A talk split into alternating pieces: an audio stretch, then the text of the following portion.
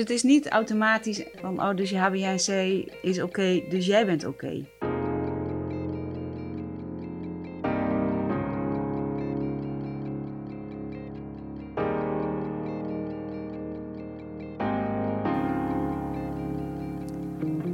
Hoi, ik ben Suzanne, oftewel gewoon Suus dus. En afgelopen kerst vierde ik een jubileum.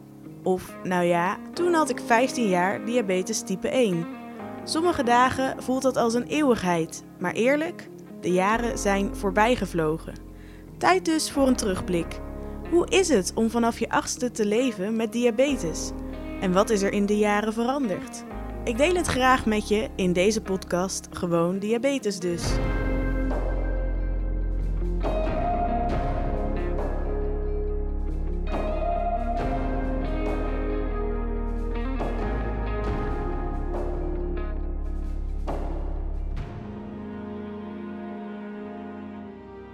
Zou je jezelf kort even kunnen voorstellen? Ja, dat wil ik wel. Ik ben dus uh, Femi Dapper en ik werk hier in het ziekenhuis als uh, gezondheidszorgpsycholoog. En dat betekent dat wij um, vaak verwijzingen van de kinderarts krijgen uh, met het verzoek om mee te denken. Eigenlijk zo bazaal is het vaak. Dus dat is eigenlijk wat wij, wat ik hier doe. Dus vooral jongere kinderen zien en samen kijken hoe die uh, beter in hun vel gaan zitten. Ja. Zoiets. Want, nou ja, ik ben hier aardig vaak geweest vanaf mijn uh, ja. diagnose. Ik weet niet hoe het tegenwoordig gaat, maar toen was het gebruikelijk dat je sowieso, ik geloof, twee keer per jaar uh, in ieder geval langs een psycholoog ging. Ja, ja. Maar dat is ook, voor de diabetes is dat ook landelijke richtlijn. Ja. volgens mij is dat de enige groep waar het in de richtlijn verplicht dus eigenlijk Oh, staat. ja. Dat daar eh, binnen het diabetesteam moet er een, eh, natuurlijk een kinderarts aanwezig zijn, eh diëtisten, diabetesverpleegkundige en een, en een psycholoog. Ah ja. En de reden daarvan is dat we denken dat vooral ook diabetes veel impact heeft in het dagelijks leven. En dat het dus erg fijn kan zijn dat je af en toe ook op, ten aanzien van psychologie of verwerking daar iemand ja, je daar kan steunen of monitoren eigenlijk. ja. Dat is wat we vaak doen. Ik denk dat het wel goed is dat het er altijd is. En ik heb er ook wel periodes eh, dat ik echt wel ook vaker bij jou langs ben geweest. Omdat inderdaad die impact best wel groot is. En waar zit dat in bij diabetes dat dat anders is dan bijvoorbeeld andere chronische ziektes? Ja, ik, je? ik- je ziet me ook al een beetje denken. Ik denk dat diabetes vooral ook veel meer impact heeft, omdat je veel medische handelingen moet verrichten, Mhm. dagelijks. Dat het eh, eh, daarin ook, dat je daar nooit, ik zeg ook wel, nooit vak- vakantie kan hebben van je diabetes. Ja. En dat het, ehm, ondanks dat je het soms heel goed kan doen, toch je bloedsuikers niet oké zijn. Ja. Dus het gevoel van ehm, controleverlies, machteloosheid, eh, niet mee kunnen doen met anderen, Mhm. dat dat veel meer op de voorgrond staat dan bijvoorbeeld eh, als je astma hebt. Ja, omdat je bij wijze van spreken iedere vijf minuten of ieder kwartier of ieder uur van de dag wel iets moet doen, zeg maar. Ja, Ehm, omdat die handelingen heel veel van je vragen. En het gevolg is dus dat die handelingen niet altijd perfect resultaat opleveren, hoe hard je ook je best doet. ja, ja, Ja. ja. We hebben hier een kinderarts en die zei altijd, je hebt wel een ziekte, maar je bent niet ziek. En daar probeerde hij ook aan te geven van, eh, je hebt echt wel iets waar je aandacht voor moet hebben, maar laat het alsjeblieft niet je leven bepalen. Ja. Ehm, maar het bepaalt af en toe wel echt, echt wel Ja. je leven. Hè? Het is voortdurend die balans zoeken. En daarin ga je dus ook wel verschillende fases door. Zit daar een soort standaard opbouw in, of wisselt dat ook nog heel erg per persoon? Ehm, je hebt in de eh, psychologie heb je wel dat we kijken naar de ontwikkelingsfases. Hè? Als jij hebt over de acht jaar, dan zit je in de basisschoolleeftijd. En dat is eigenlijk wat eh, psychologische ontwikkeling meest stabiele fase. Daar bedoel ik Ah, mee, je gaat gewoon naar school, vast ritme vooral. Je bent eh, emotioneel vaak redelijk stabiel. Je hebt gewoon vaste vriendjes, het speelt daar Ja. gewoon mee. Je hebt geen hormonen die door je lijf gieren. Ja. En dan begin ik ook gelijk al, als je naar de adolescentiefase gaat, dan uh, komen die hormonen in je lijf. Dus uh, de diabetes of de insulinegevoeligheid verandert. Maar je stemming verandert, je perspectief verandert. Je ziet veel meer oorzaak en gevolg en lange termijn en wil daar niet naar kijken. Dus in die zin is daar wel um, in fases waar, waar, waar wij rekening mee houden. Waar je ziet, oh, dat de meesten lopen daar ergens tegenaan of ja. juist niet. Maar eigenlijk hoor ik je dan zeggen, toen ik acht was en ik kreeg de diagnose, was dat niet eens zo'n hele ongunstige leeftijd. Ja, en nou, daarin geldt het geldt niet voor iedereen. Nee. Maar als je gewoon in ontwikkeling kijkt, is dat ook een leeftijd waarin je eigenlijk nog um, het meest um, acceptabel dat zou kunnen vinden. En heeft ook nog je omgevingsfactoren een rol. Je eigen temperament speelt daarin een rol. Hè, hoe, hoe, wat is je aanleg of wat je temperament? Hoe, hoe, ga je daarmee om? Maar ook je omgeving speelt daarin een rol. En um, als je daarin in een systeem zit die dat ook gewoon aanpakt, vrij nuchter daarin is, als achtjarige denk je dan: oké, okay, dus, dus dit dan is, is het, nou, is het ja. zo. Oké. Okay. Ja. Um, dus daar, dat helpt daarin. Dan heb je er misschien ook nog niet zo veel vragen bij. Ja, vanaf ongeveer acht um, begint wel het lange termijn denken. Dus oorzaak en gevolg begint wel wat meer op de voorgrond te staan. Uh, maar is nog niet heel erg bepalend daarin. Of dat je dan ook kan bedenken, op mijn 25, hoe ziet dat eruit? Het belemmert je nog niet of dat je daarin kan panikeren. Vind ik ook wel interessant, want ik weet dat ik die eerste jaren eigenlijk prima doorkwam. Daar was echt helemaal niks aan de hand, inderdaad. Maar dat is ook wel gewoon de fase in je leven waarin je dan die diagnose krijgt. Dus. Ja, ja. ja. ja. Terwijl als we jongere fase, eigenlijk beneden de zes, dan zitten, ben ik vaak heel erg alert op uh, magisch denken. Dus we hebben soms ook hier kinderen die dan een dag ervoor heel veel snoep hebben gegeten. Dat zij dan een link leggen. Oh jee, als ik nou niet zo heel veel snoep had gegeten, dan had ik vast geen diabetes. En is misschien ook nog wel dat daarin meespeelt dat er toch ook af en toe nog een soort stigma rondom diabetes hangt. Dat dit soort dingen. Uh, er wordt algemeen wel vaak ook gedacht dat het uh, je eigen schuld is, linksom of rechtsom. Want heb jij dat ook meegekregen? Dat, nou, dat dat toch nog wel werd uh, Ik denk vooral onwetendheid dat je daar wel regelmatig tegen loopt. Um, zeker ook, ik denk niet dat toen ik acht was dat ik heel veel opmerkingen daarvan kreeg.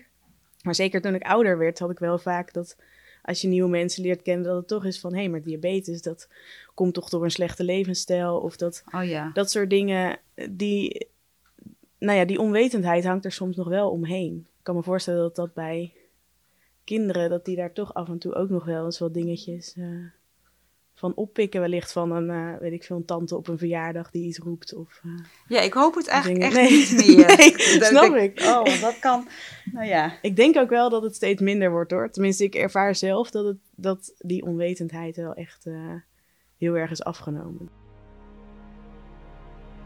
In het algemeen is er de afgelopen 15 jaar sowieso meer bekend over wat diabetes type 1 is. We weten meer over het ontstaan van de ziekte, over de mentale impact en we krijgen met hulpmiddelen als de glucosesensor steeds meer inzicht. Dat we ook steeds meer weten over, over diabetes en hoe je het kan fine-tunen. Ja. Dus ik denk toen jij diabetes kreeg, ging je vier keer op een dag spuiten en vier keer op een dag meten. Ja. Um, uh, nu je met pompjes en alles en de sensoren, weet je continu, kan je je bloedglucosewaarde ja. weten. Dus je kan, daar ook wat meer stress van krijgen, ja. omdat je veel meer weet. Dat is inderdaad ook echt wel zo. Ik had het in de vorige podcastaflevering toevallig erover met Esmee. Daarmee lag ik samen in een ziekenhuis 15 jaar geleden. Maar toen had het inderdaad over dat het voor ons eigenlijk de perfecte opbouw heeft gehad. We begonnen met twee keer spuiten. Dat werd vier keer op een dag insuline spuiten. Uh, en toen zijn we na drie jaar overgestapt op de insulinepomp. En dat was meer technologie, meer gegevens ook. Gewoon mhm. simpelweg grafiekjes en cijfers uh, om te analyseren. En toen we dat een aantal jaar hadden gehad, hebben we allebei een glucosesensor gekregen. En inmiddels zit ik op een ja, closed loop systeem, waarbij die sensor communiceert met de pomp. Het zijn voor ons dat heel geleidelijk gegaan. En we konden ons bijna niet voorstellen hoe dat nu voor mensen is. Dat je voor ons gevoel veel sneller door die rush van diagnose naar sensor. Maar ja, dat gaat wel heel hard. En ineens heb je superveel gegevens waar je wat mee doet. Mhm. En als er gegevens zijn, dan zijn er ook dingen die je kan verbeteren. Ja, ik denk dat dat wel ehm, veel meer angsten ook eh, met zich meebrengt. Van, joh, ik zie veel eerder dat ik ga zakken bijvoorbeeld. En die Ja. informatie wil je ook misschien ook wel weer weten. Ehm, is zo eh, afgesteld dat je dus al die informatie ook weet. Dus je, dus je hebt ook echt wel eh, kinderen die dan voortdurend op de eh, sensor kijken. Of wat, hè, om te kijken, oh, ik zak al iets. Moet ik nu al iets doen? De kans dat je een diabetes burn-out krijgt, ik weet niet of het al bestaat officieel, die is natuurlijk ook veel groter. Omdat je Ja. zoveel informatie krijgt, dat je denkt, ja, wat, wat moet ik daarmee? En, en ik denk, wij zijn ook veel kritischer geworden. Ja. Toen ik net begon, eh, nou dat zal ook rond 15 jaar geleden zijn, eh, was het ook dat wij dan de HbA1c van de adolescenten, die mocht echt hoger zijn dan die van een achtjarige. En dat hoor ik ze nu, de artsen, eigenlijk niet meer zeggen. Ja, en dat is denk ik ook doordat de zorg in die zin vooruit is gegaan. Er wordt natuurlijk steeds meer bedacht wat wellicht die ultieme formule om je bloedgekozen waarde goed te regelen Mhm. is. Ehm, en ik merk zelf inderdaad ook wel als kind, als mijn HbA1c ongeveer rond de, nou ja, in, normale waardes 7,5 was, dan was dat eigenlijk heel goed.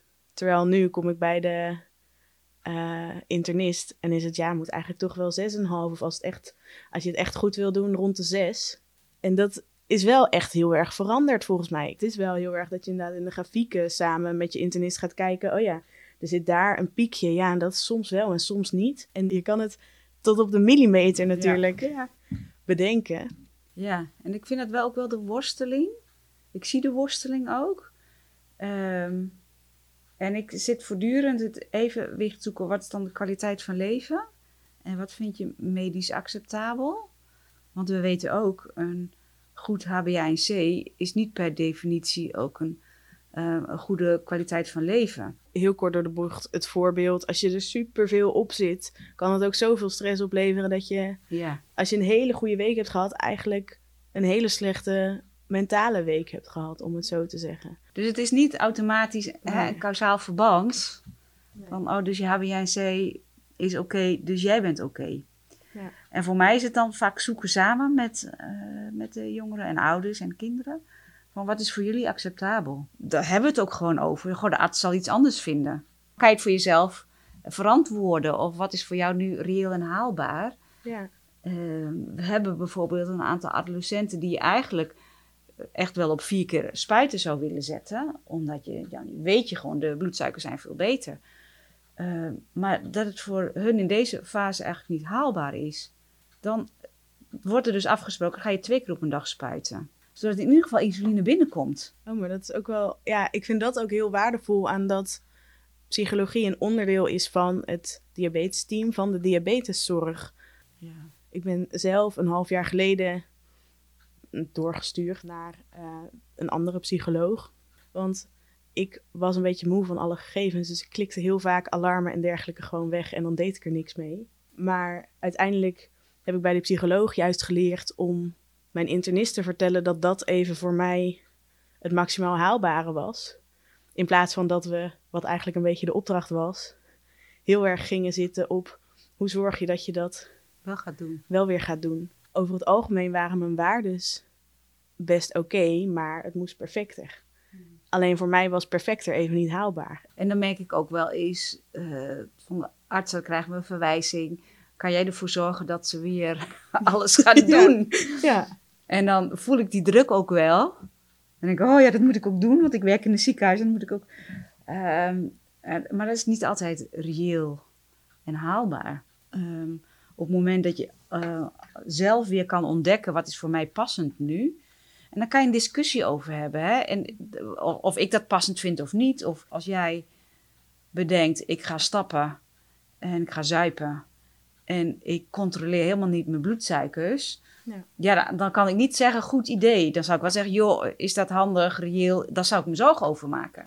Ehm dus eigenlijk op een afstand ernaar gaan kijken. Eigenlijk zit je in je stressbrein. Ja. En wat doe je dan als je in je stressbrein zit? Dan hebben we die eh, flight, fight en freeze.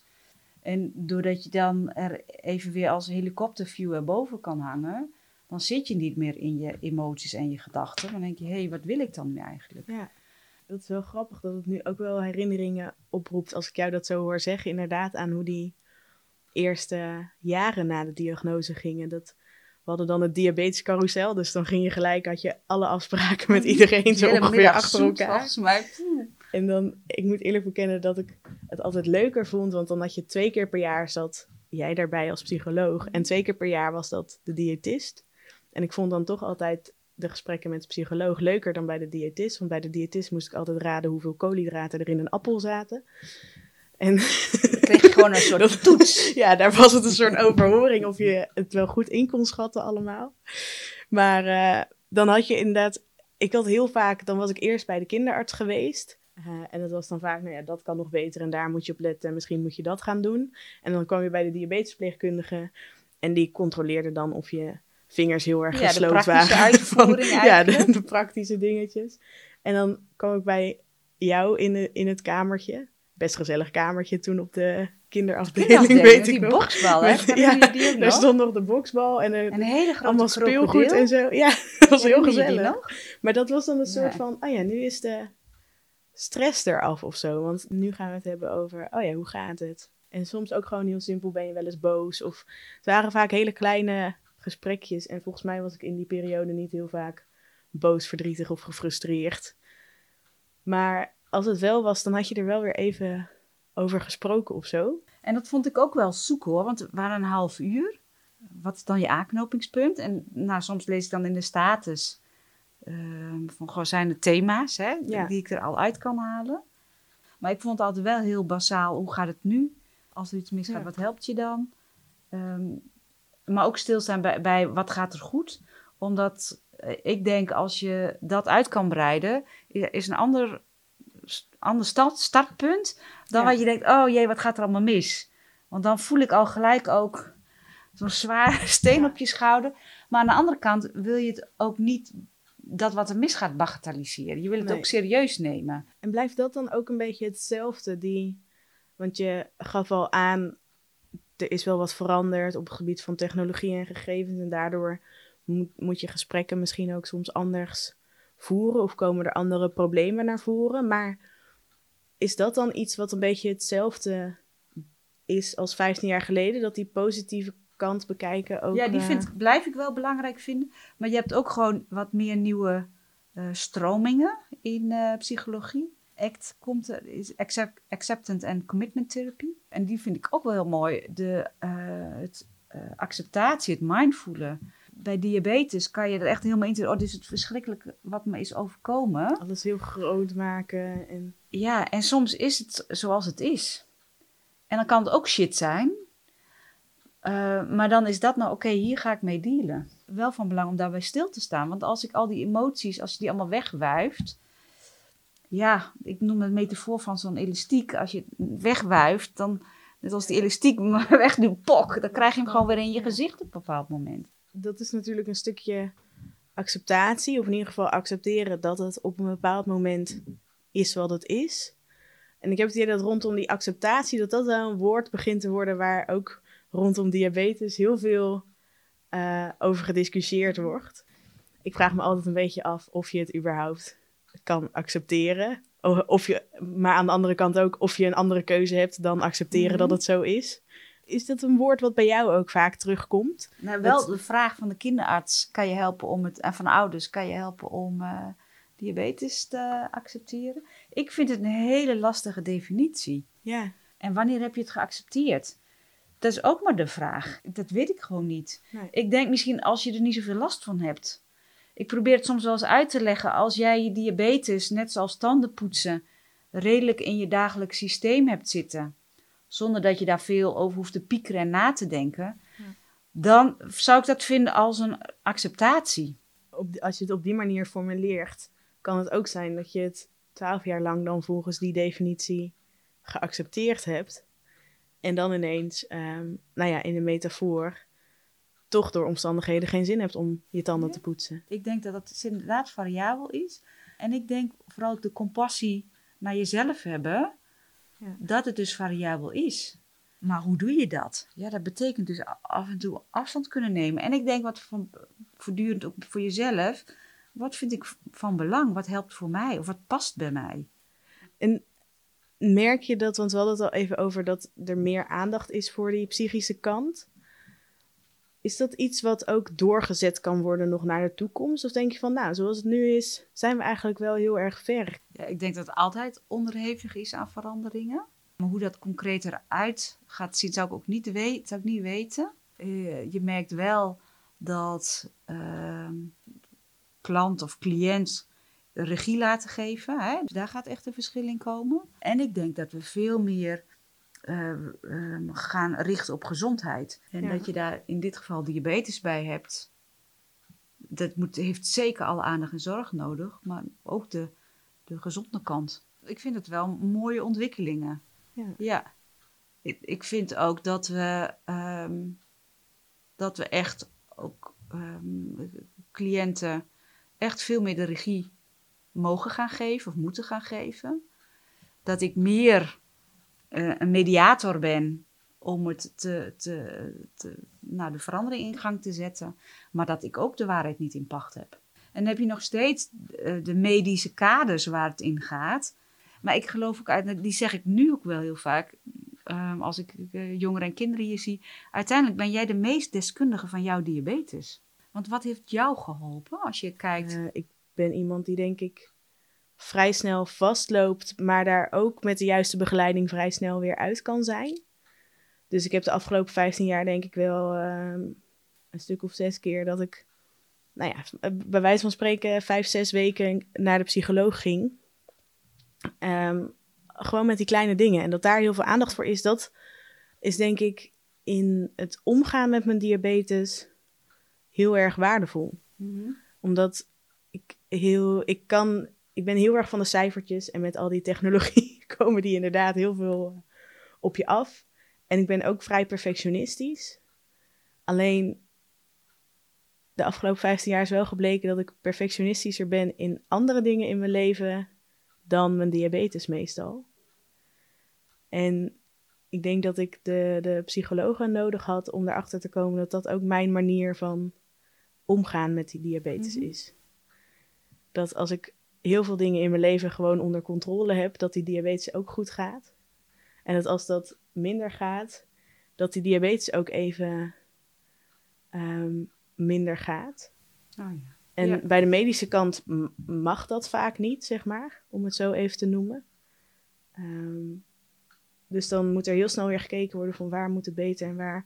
En dan moet, moeten de diabeteszaken beter.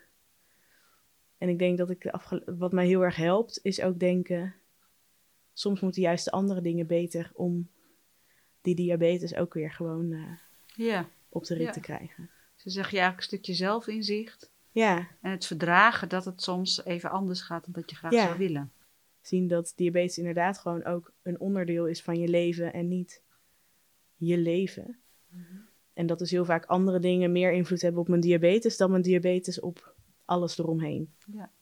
Want zou je ons ook een tip geven? Dat je zegt, goh, had daar, had dat, nou, anders Oh, gedaan. dat is wel een goede vraag. Waar ik afgelopen twee jaar een beetje achter ben gekomen is dat ik nooit echt heb geleerd het gesprek aan te gaan met zorgverleners. En ik denk dat dat iets is wat in de diabeteszorg in zijn algemeenheid misschien nog wel wat aandacht ehm, kan hebben. Dat zeker als je van kind af aan bij een arts zit, dan begin je eigenlijk in een positie van, nou ja, de arts vertelt me wat ik eh, moet doen Mhm. of, of waar aandacht voor nodig is. Dat ik nu steeds meer leer van, hé, hey, maar je kan zelf ook naar een afspraak gaan met een lijstje, dit wil ik bespreken of Ja. hier loop ik zelf tegenaan. En dat heb ik eigenlijk pas de laatste twee jaar eh, geleerd. Ik, ik ben denk ik vijf jaar lang naar mijn internist geweest. Met, nou ja, vertel me maar. Ik ben er weer vandaag, want de afspraak stond in de agenda. Ja, eigenlijk heel trouw. maar eigenlijk je Ja, eh, leerpatroon, dat wat je geleerd had, ik als achtjarige, ja, ehm, ik ga er naartoe en ze gaan mij iets vertellen. Ja, Dat patroon nam je dus eigenlijk gewoon ja. mee. en als, eh, Ja, als de afspraak geëindigd is, dan krijg je een afspraak mee voor de volgende Ja. keer. En dan ga je weer zitten en dan praat je weer een kwartiertje. Nee, ik weet wel dat we daar ook binnen het team, ehm, dat we daar wel veel meer aandacht voor hebben. Wat is jouw vraag nu? Ja. Want wat zou de arts dan kunnen doen waarvan je denkt, dan, dat zou helpend kunnen zijn? Wat ik zelf heel lastig vind, is dat als je op een afspraak komt, het heel vaak is, nou, we hebben deze gegevens, daar hebben we even naar gekeken. Dat ik denk, hé, hey, misschien moeten we even niet beginnen bij de gegevens, maar bij met welke vragen kom je hier vandaag? Of heb je vragen? Ehm, of misschien zelfs heel algemeen, waarom ben je hier? Zeg maar even de, de Ja. kort door de bocht variant. Eh, omdat het heel vaak gelijk gaat over die. Het is wel, hoe gaat het? En dan zeg ik, ja, goed, zit eigenlijk wel lekker in mijn vel. En dan Oké. is het, Nou, nou, dat zien we ook in de cijfers. even- Of ja, je waarden zijn wel iets minder. Dat, dat is vaak gelijk de, de duik die je neemt. En dan zijn de afspraken bij de internist vaak een kwartier. Dus na hoe gaat het en de cijfers zijn er al twaalf minuten voorbij. En dan kan ik wel een lijstje hebben gemaakt, maar dat red je dan niet meer in drie hè? minuten. Nee, dat gaat niet Dus qua volgorde ehm, zou dat misschien helpen. En tegelijkertijd denk ik, ja, het is ook.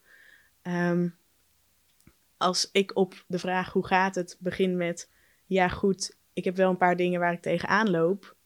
Dan open je zelf natuurlijk zo'n afspraak Ja. ook. Dus of dat per se bij een arts of bij de zorg moet liggen, of dat het ook is leren dat ik die positie zelf in kan nemen. Ja. Dat, is natuurlijk, eh, dat speelt natuurlijk ook mee. Ja, dus ik denk dat da- we daarin ook de wisselwerking is als wij het uitstralen binnen het ziekenhuis. Eh, jij als cliënt hebt de regie.